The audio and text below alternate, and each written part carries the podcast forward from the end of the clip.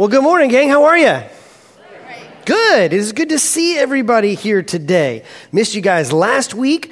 Uh, really appreciate Dave taking us through Daniel chapter 6. But I'm excited to jump back in with you today. So if you do have your Bibles, grab them. Let's go ahead and turn to Daniel chapter 7. All this summer, we have been in a series called Steadfast. We're walking through the book of Daniel. We're finding that in the midst of chaos and crisis and change, there is a God who is sovereign and steadfast in the middle of that. So we've been walking with Daniel and his friends as they have been going through their own chaos and crisis and seeing how the Lord has brought them stability even in the midst of all of that chaos. And we'll see that even more uh, as we jump into a really interesting passage, Daniel chapter 7 today. So hopefully you got a copy of God's word, maybe you got a device, but we'd love for you to read along with us in Daniel chapter 7 in just a second. While you're turning there, I wonder if anybody has ever said this to you. Has everybody just kind of put your hand on your shoulder uh, and said, hey man, I think you need to take a step back for a bit? You ever said that to you?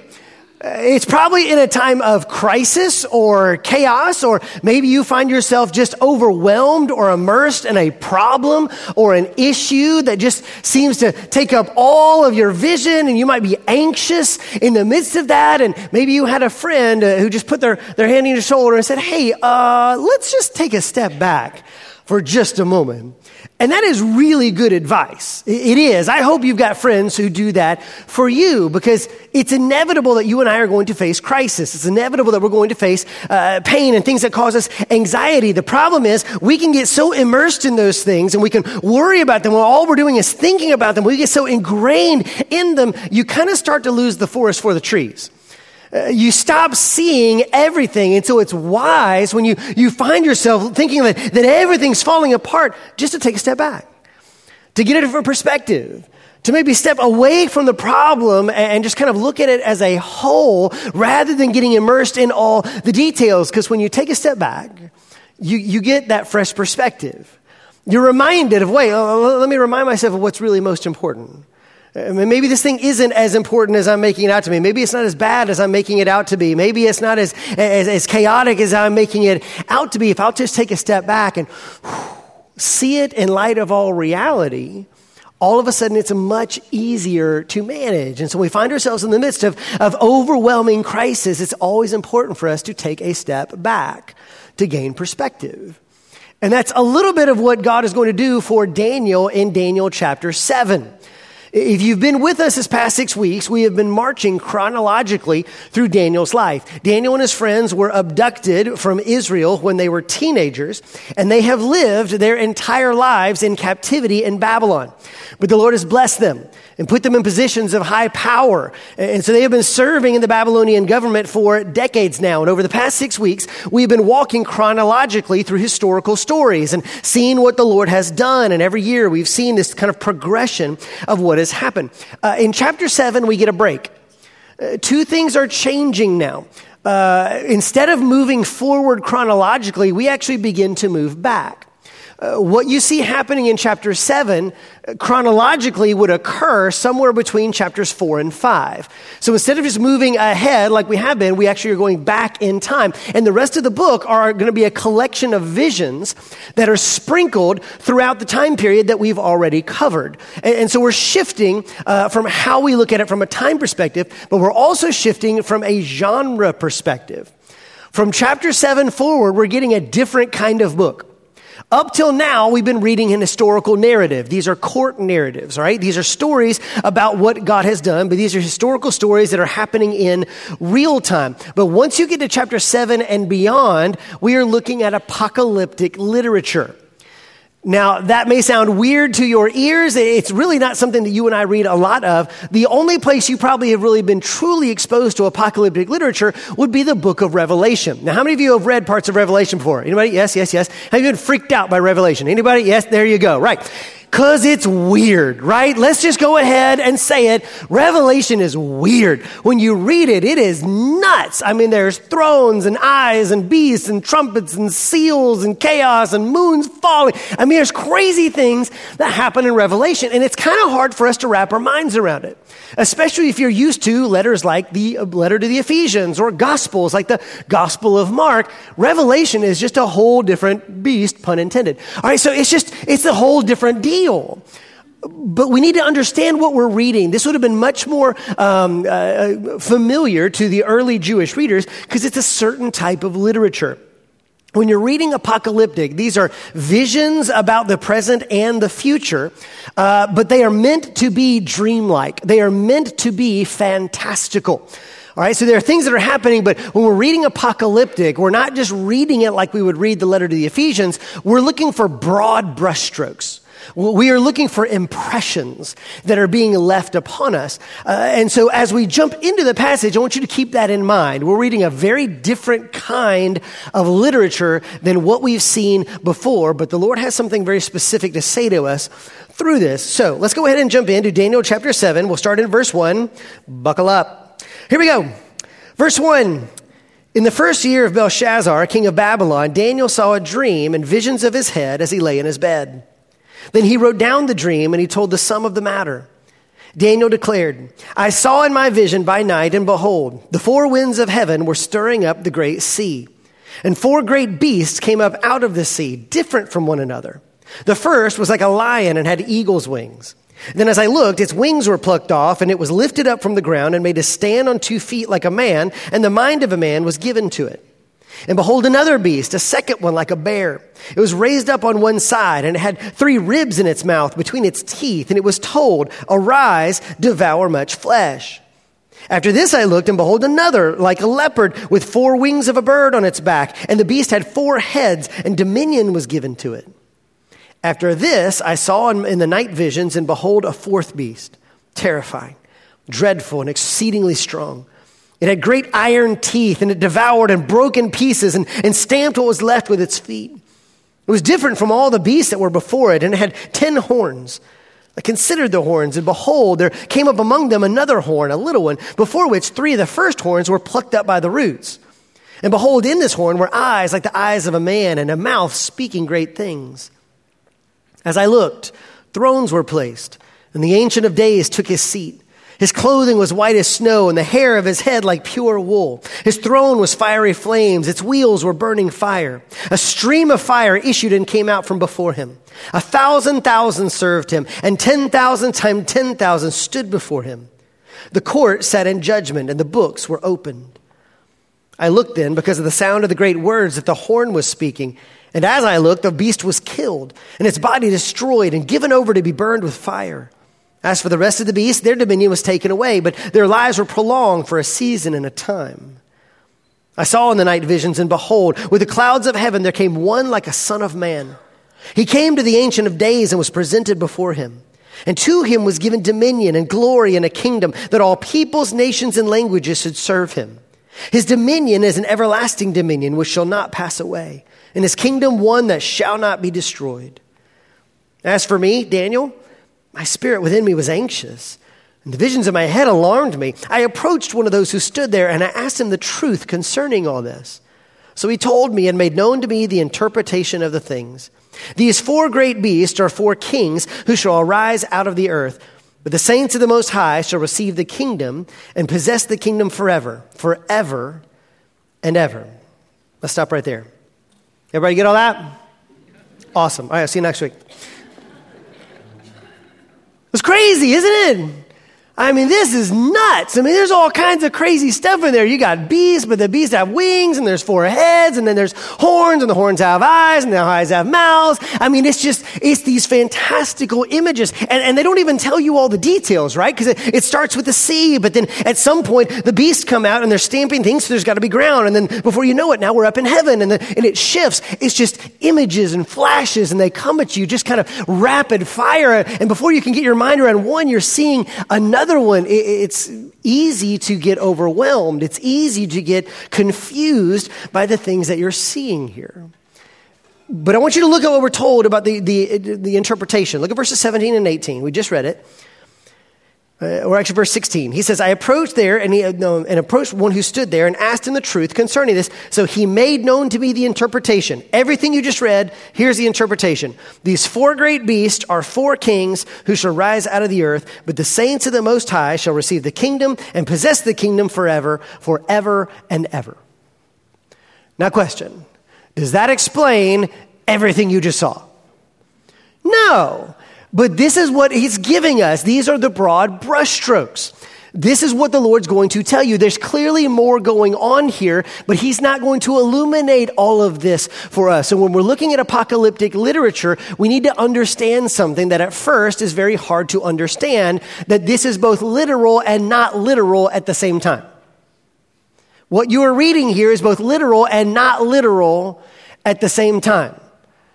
Now, let's pause for just a second because some of you just caught your breath, right? You're going, dude, did he just say the Bible's not literal? Dude, he just said the Bible's not literal. I thought the Bible was literal. Then others you're going, oh, well, you just confirmed all my fears. I've never thought the Bible was literal. It's just a bunch of stories. There's nothing in there at all. Okay, I didn't say either of those things. Well, the truth here is somewhere in the middle. We're reading apocalyptic literature. So when you jump into this genre, there are certain things that are literal, they are true, but they are being told to us in a veiled manner. So you're not going to be able to get finely literal with everything you see here because that's not what it's meant to convey. There are certain things that mean things, but you are not going to be able to parse all of that out. Instead, we get brushstrokes. We get impressions that are true, but you can't press that too far. That's literal, but not truly literal. If that's still me, it kind of sounds weird to you, this actually is something that we do quite often. When you and I come to different genres, we understand the rules, and so we look at things differently. You just get it, even though we don't think about it. Here, I'll show you an example. Let's look at a song that we all know, um, America the Beautiful. You all know this song, right? Right? Oh, beautiful for spacious skies, for amber waves of grain, for purple mountain majesties above the fruited plain. That was hard. All right, so here's the thing it's tricky, it goes up high. All right, so uh, here's the thing is this true? Well, kinda. Because first off, you say, yes, America is beautiful. I've sung this song. I believe in this song. It is absolutely true. But break it down a little bit and it might find, you might find that to be a little bit harder to explain. Oh, beautiful for spacious skies. Is that true? Well, Kind of. We have spacious skies in America, but not everywhere. Like if you live here in Birmingham, we've got more mountains. And so you don't see the sky like you see in other places like Montana or Texas or Oklahoma, things, places that they would call big sky country. It's much bigger there, much more spacious there, but not so much here. So kind of maybe true, but I don't know about that. What about amber waves of grain? Okay, grain doesn't come in waves, but I kind of get it. I mean, if you grow a bunch of stuff, the wind moves through it, it kind of looks like that, but it's not really waves. It doesn't work like that. Not unless they mean like water's going to come up and kind of soak all the fields and then it turned into rice. That's not really grains. I don't know if that's really the way it goes. And then there's purple mountain majesties. Here's what I really don't understand. Have you ever seen a purple mountain before? Because I haven't. I mean, seriously, I've seen a white mountain if there's snow on it, maybe green if there's trees on it, but I've never seen a purple mountain. Maybe if you go to the Smoky Mountains and you like squint at a certain time of day, you might see, okay, I kind of get a purple, but other than that, I've never seen a purple mountain. And then the fruited plain. I mean, I really don't get this one because seriously, fruit typically grows on trees. And so you got apples, oranges, pears, peaches. Those all grow on trees. And so if you got trees and you have a plain, you got a, you got a, like an orchard or maybe like a forest, but you really don't have a plain unless you're talking about watermelons or strawberries. But I don't really think he's talking about strawberries. I mean, that's going, I mean, that, what? Bro, what are you doing? Well, I'm trying to see if it's true or not. Bro, calm down. My wife tells me all the time, calm down.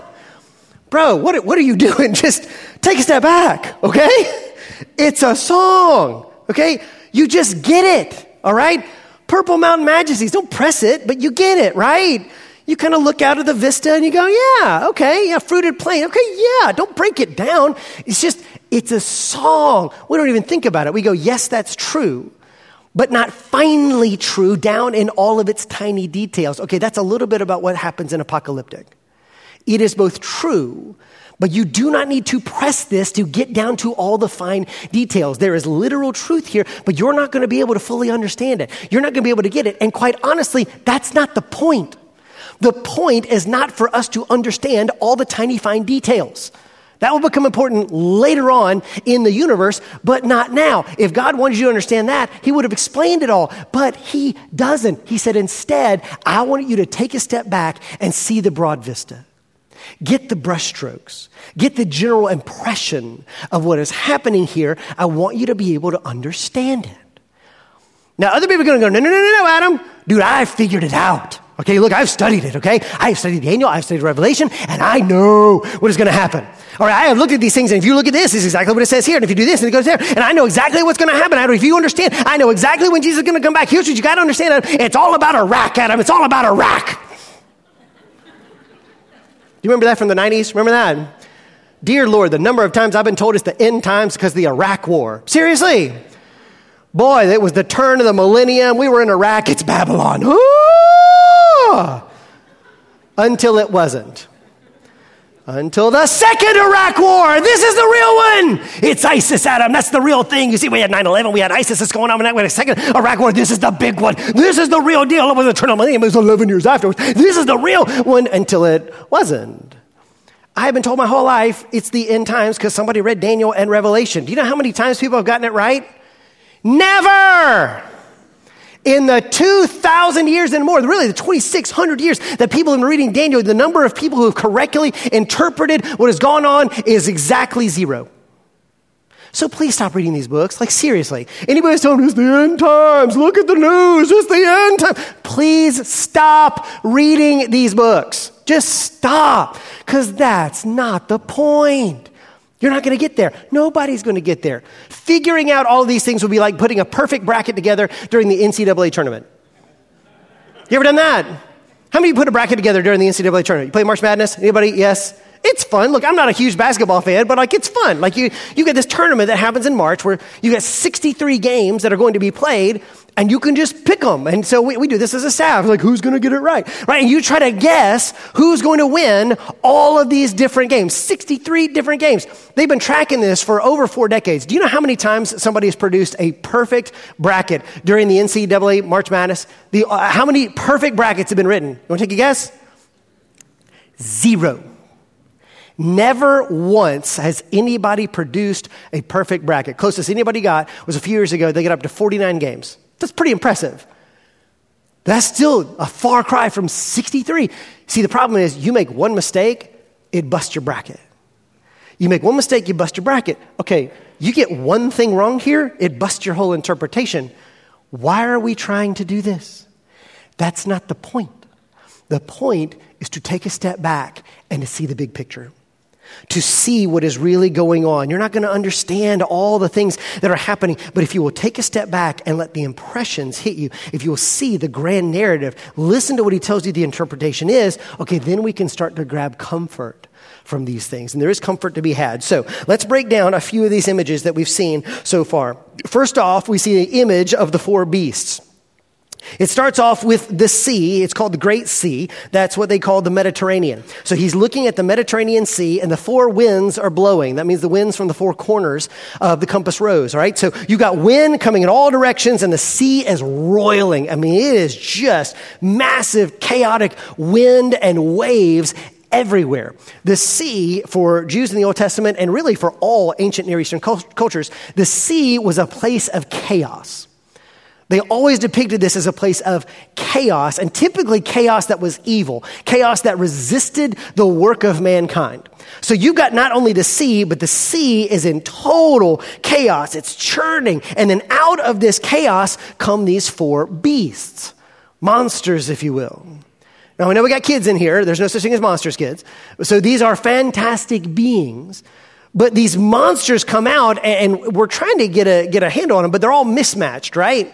You got this lion, but the lion's got wings, but the wings get plucked off, and he stands up and he turns into a guy. Kind of sounds like Nebuchadnezzar. But you got that going on. You got a leopard with four heads and wings on his back. The bear's just weird, right? Because he's got like, you know, ribs sticking out of his face. Uh, and then you've got the fourth one. We don't even get a description of that one. He's got horns and, and iron claws and bronze teeth. He's got all these different things here. We don't even have a picture for what that is.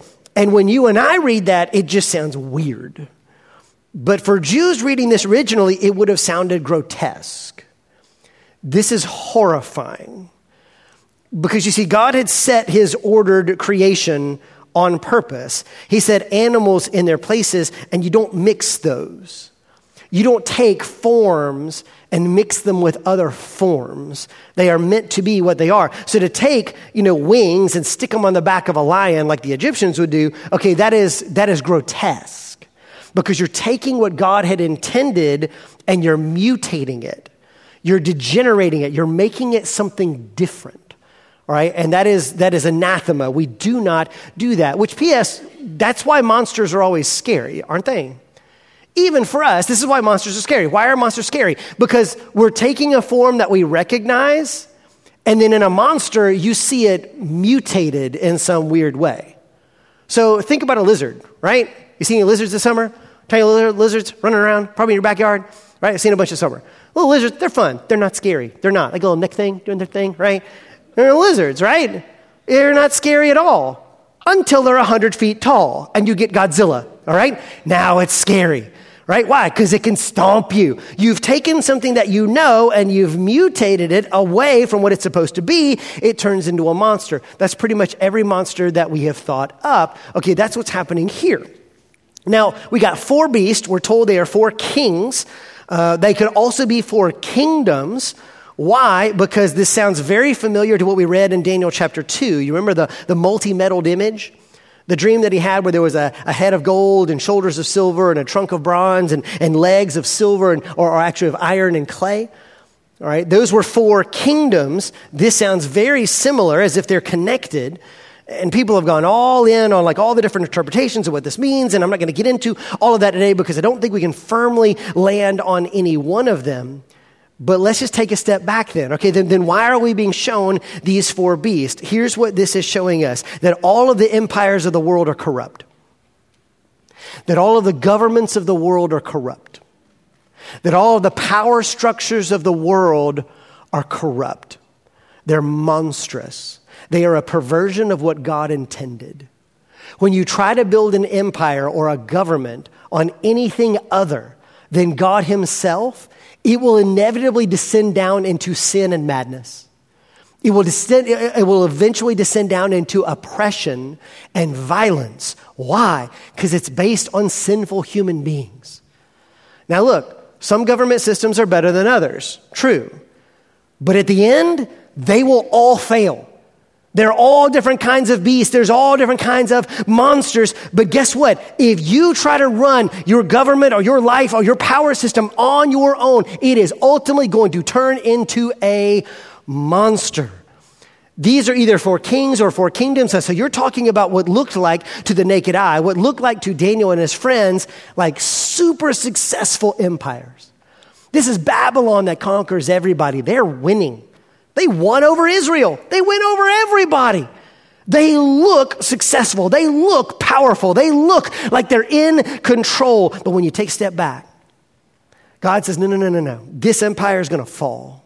And it does before Daniel's even over. The next ones are going to fall. All of these are going to fall. Why? Because all human governments, all human institutions at the end of the day will be corrupt if they're not based on the Lord Himself.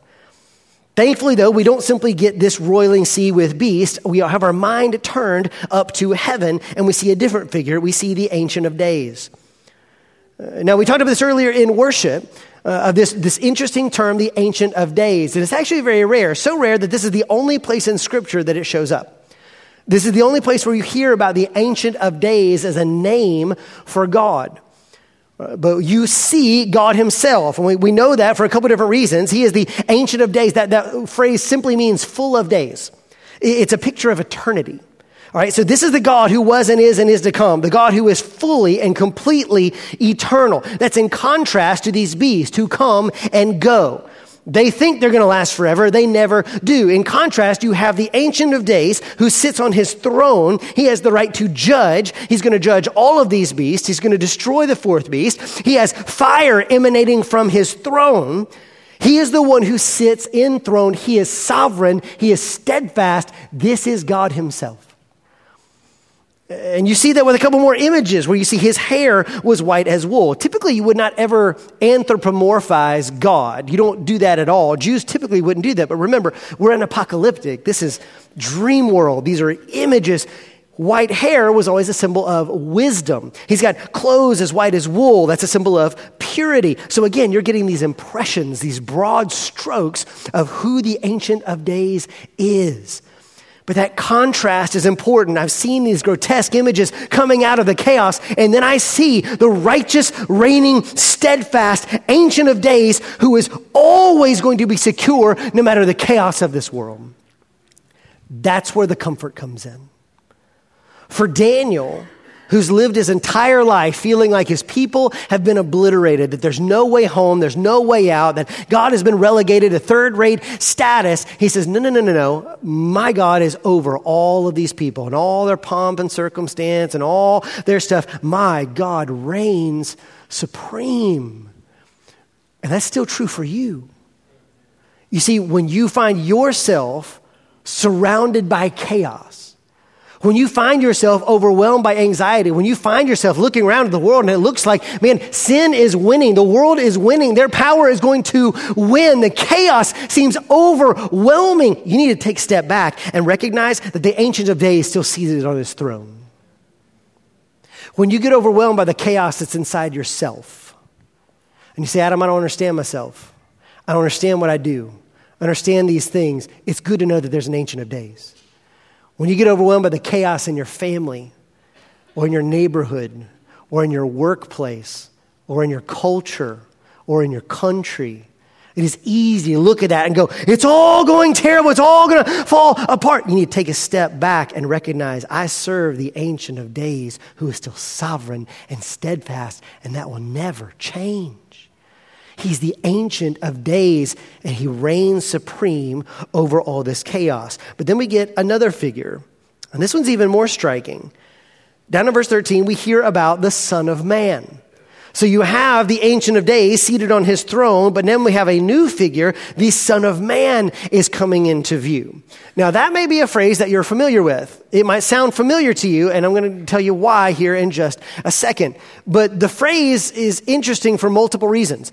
First off, uh, the phrase Son of Man means a human being. That word man in Hebrew is the word Adam. It's my name.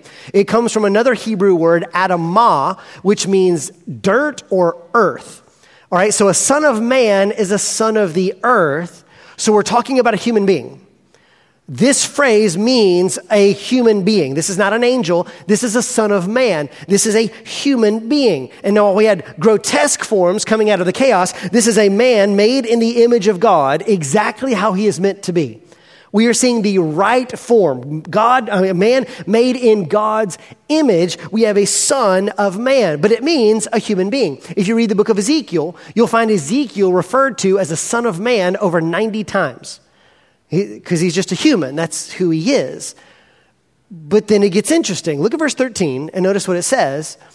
Uh, it's going to say, And behold, with the clouds of heaven, there came one like a son of man. Okay, that phrase cloud of heaven changes everything because that is the cloud chariot. This is the, the clouds that come, and there's only one rider who gets to ride the clouds, and that's God Himself. God is the only one who gets to ride the clouds. There's all kinds of cloud imagery in the Old Testament. Remember, you've got the, the pillar of cloud that leads the, the, the people of Israel through the wilderness. Uh, when Moses goes up on Mount Sinai to receive the, the Ten Commandments, a cloud descends on the, on the, uh, on the mountain. When, when the uh, tabernacle is built and later the temple, a cloud will fill the temple and push everybody out. Clouds are a symbol of God's presence. And so if you're coming with the clouds of heaven, that is someone who is divine. So now we got a problem because we have somebody who is clearly a human, but is being spoken of as divine. And he's actually going to receive the kingdom. All of these thousands upon thousands, he's going to receive dominion and honor and glory from all nations, peoples, and languages for all time. So you have a God man coming into the presence of the king. Now, that's interesting to see here in the Old Testament, but it's even more interesting when Jesus finally comes along. And this is why you recognize that phrase. I don't know if Daniel is really in your annual reading plan for the Bible. Uh, I imagine it might not be, but I bet the Gospels are. And if you've read the Gospels, then you have heard this phrase, the Son of Man. It is the title that Jesus takes for himself.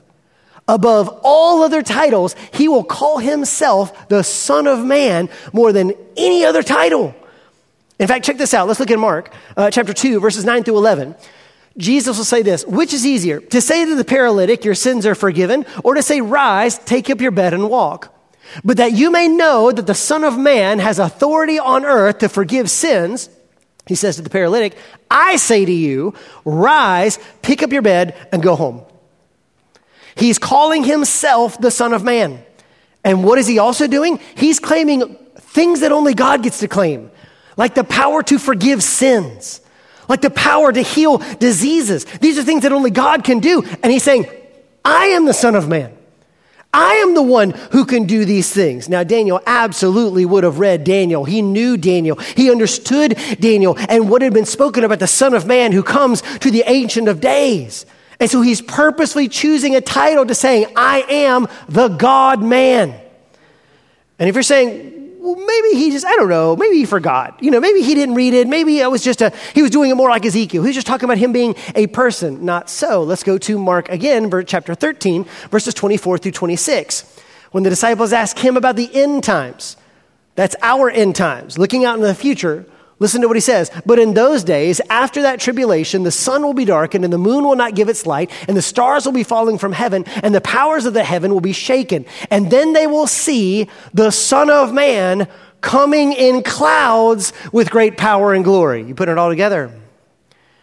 Jesus is speaking of the end times. It says, when I return, I am the Son of Man and I come on the clouds of glory, just like the Son of Man spoken of in Daniel. This is the second coming where he brings judgment on the world. He knows exactly who he is. And the early Christians did too. The early Christians understood Jesus to be this Son of Man because if you go to Revelation in chapter 1, verses 5 through 7, it says this To him who loves us and has freed us from our sins by his blood and made us a kingdom, priest to his God and Father, to him be glory and dominion forever and ever. Amen. Behold, he is coming with the clouds and every eye will see him, even those who pierced him, and all the tribes of the earth will wail on account of him. Even so, amen. From Daniel to the Gospels to Revelation, you see consistent imagery. Jesus is this Son of Man who comes before the Ancient of Days, who will be given a kingdom that is forever and ever. It is Jesus who receives the kingdom of God, the true kingdom, the kingdom that doesn't come and go like these beasts, that, that imposes their will upon the world by, by power and pride and arrogance and hatred. No, Jesus Christ comes to bring in a kingdom that will never end, the kingdom of God, the kingdom that spans the entire world, a kingdom that is not inaugurated by, by power and anger and hatred. It is inaugurated by the self sacrifice of the Son of Man. When Jesus Christ comes in love for us and says, You deserve judgment, I will take it for you. You are sinners who cannot save yourself. I will let my own blood be shed to save you from your sins so that you can be a part of the kingdom eternal. How can you and I have peace when we don't understand the world we live in? We don't understand all this imagery. We don't understand ourselves. We don't understand the culture that we live in. We don't know the future of what is coming. How can you have peace in the midst of all of this chaos? You take a step back and recognize, but I know the Son of Man. And the Son of Man gave his life to me. And he has been given glory and dominion and honor and power. He is the one who died and rose again. And he put his life inside of me, which means now I am a citizen, primarily not of any nation of this earth. I am a citizen primarily of the kingdom of heaven. Here's my question Which kingdom do you serve? Where does your peace come from? Where does your identity come from? And do you and I recognize that the only peace that can be had in the midst of a broken world comes in the kingdom of God when you and I put our faith and trust in Him and recognize I am truly saved, I am truly surrendered to the one true King. He reigns, He rules, He is sovereign, He is steadfast, and His kingdom lasts forever. That's the picture you see in Daniel. And so this morning, we're going to celebrate communion as a continual sign of that. You see, when Jesus comes along, he's not asking us simply to believe a couple things. He's not asking us simply to change a little bit of our behavior.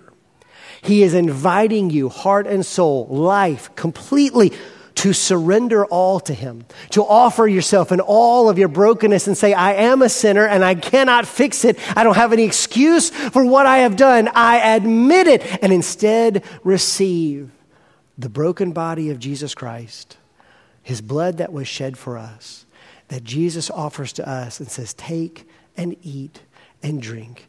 This is for you. I will literally save you from your sins, cleanse you from unrighteousness, and I will make you a part of myself.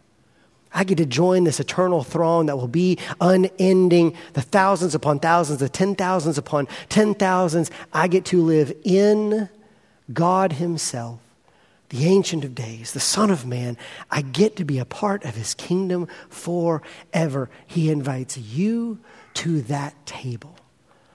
So, in just a moment, you're going to be offered these elements, not simply to do a ritual yet again but so that you can have a yet another opportunity to be reminded that I am a part of the kingdom of God. So I'm going to ask the deacons to go ahead and come forward, if you will, the ones who are going to be serving today. And we're going to worship here in just a moment as well. And in just a moment, we're going to pass uh, these elements out. Now, if you've not done this with us before, uh, let me give you a little bit of instruction. Um, uh, kids, I know we got a lot of kids in the room. Uh, and kids, you may not have ever done this before, and that's okay. This is an unbelievably special thing that we are about to do. And you might not be ready for this just yet. Uh, this is for people who have become Christians, uh, but you might not be ready. So I really want you to listen to your mom and your dad. They're going to guide you in the middle of this. And don't worry, there's going to come a day uh, where it's going to be more than appropriate for you. But listen to your mom and your dad as we head into this short ceremony. But for anybody who's a believer in Jesus Christ, we invite you to partake of the table. You don't have to be a member of our church. You do need to be a Christian.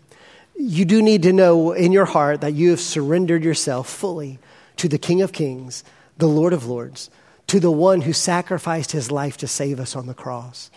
And so, if you're a believer in Jesus Christ, you're welcome at the table uh, in just a moment. And if you're not uh, a believer just yet, or said, I got questions about that, or I just don't know if i i can do that, uh, man, out of respect for the Lord and out of respect for us, if you would just uh, abstain, uh, we would truly appreciate that. But uh, honestly, we would not want you to feel left out. But the most important thing is that you would have the opportunity today to put your faith and trust in Jesus Christ. Rituals can't save you, but I know a God who can. We know a Savior who does. And if you want to give your life to Him, it does not matter who you are or what you have done, how long you have been gone, what you are ashamed of. Jesus knows it. He has died for it. And He offers you forgiveness and grace and salvation. And the only question is will you surrender and put your faith and trust in Him? And if you're willing to do so today, please partake with us as an act of faith in Jesus Christ. Scripture tells us that on the night before Jesus was crucified, he gathered his disciples into an upper room. And he broke bread and he gave it to them. And he said, This is my body that is broken for you. And the apostles didn't truly understand what that meant until 24 hours later when Jesus was hanging on a cross, his body being broken for us. This is the extent of God's love for us.